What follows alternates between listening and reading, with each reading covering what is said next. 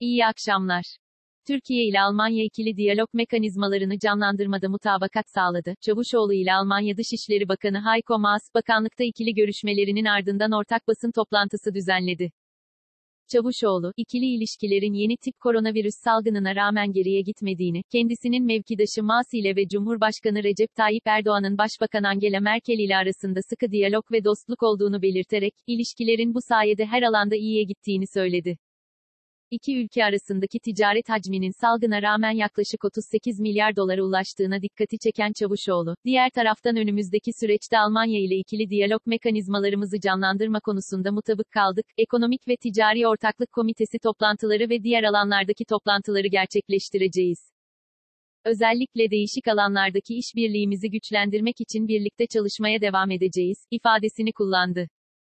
Facebook ve Instagram Türkiye'ye temsilci atayacak. Facebook Türkiye'de temsilci olarak bir tüzel kişilik atama sürecini başlatmaya karar verdiklerini açıkladı. Ulaştırma ve Altyapı Bakan Yardımcısı Ömer Fatih Sayan, konuya ilişkin paylaşımında şu ifadeleri kullandı. Reklam yasağı uygulamasına bir gün kala vatandaşlarımıza güzel bir haber vermek istiyorum.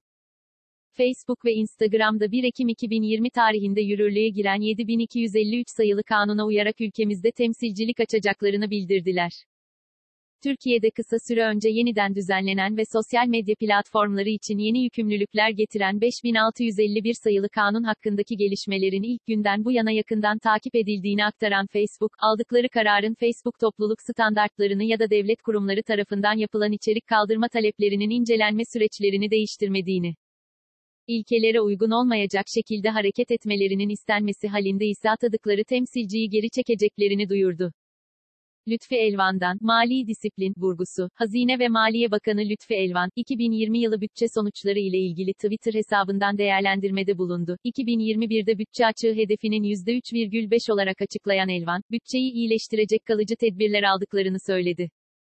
2020 yılı bütçe açığının, hedeflenen 239,2 milyar liranın altında 172,7 milyar lira olarak gerçekleştiğini ve 66,5 milyar lira tasarruf sağladıklarını belirten Elvan, salgınla mücadelenin ihtiyaç göstereceği alan dışında, mali disiplinden asla taviz vermeyeceklerini vurguladı.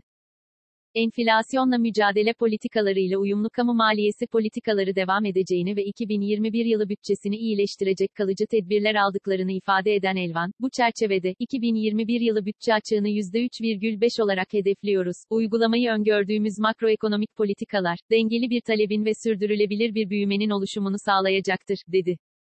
AA Finans'ın PPK beklenti anketi sonuçlandı. Anadolu Ajansı Finans'ın 21 Ocak Perşembe günü gerçekleştirilecek para politikası kurulu toplantısına yönelik piyasa beklenti anketi, 34 ekonomistin katılımıyla sonuçlandı. Buna göre, 34 ekonomistin büyük çoğunluğu bir hafta vadeli repo ihale faiz oranının, politika faizi, sabit bırakılmasını bekliyor.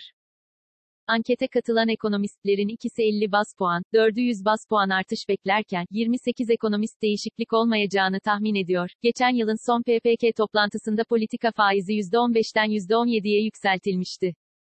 Covid-19 aşısı yaptıran sağlık çalışanı sayısı 800 bini geçti. Koronavirüs Bilim Kurulu'nun tavsiyeleri üzerine Sağlık Bakanlığı'nca belirlenen COVID-19 aşısı ulusal uygulama stratejisi ne göre 14 Ocak Perşembe günü ülke genelinde başlatılan aşılama çalışmaları tüm hızıyla sürüyor.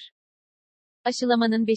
gününde, saat 15.30 itibariyle öncelik tanınan 807.658 sağlık çalışanı Çin Sinovac firması tarafından üretilen Coronavac aşısının ilk dozunu oldu. İlk uygulamanın ardından ikinci doz uygulaması 28 gün sonra yapılacak. Türkiye'deki yaklaşık 1 milyon 100 bin sağlık çalışanının aşılanmasının ardından yaşlı, engelli, koruma evleri gibi yerlerde kalan ve çalışanlar aşılanacak. Öncelik sıralamasını 65 yaş ve üstü kişiler izleyecek. Aşı uygulaması için vatandaşlar Merkezi Hekim Randevu Sistemi MHRS ve Enabus hesabı üzerinden randevularını kontrol edilebilecek veya değiştirebilecek.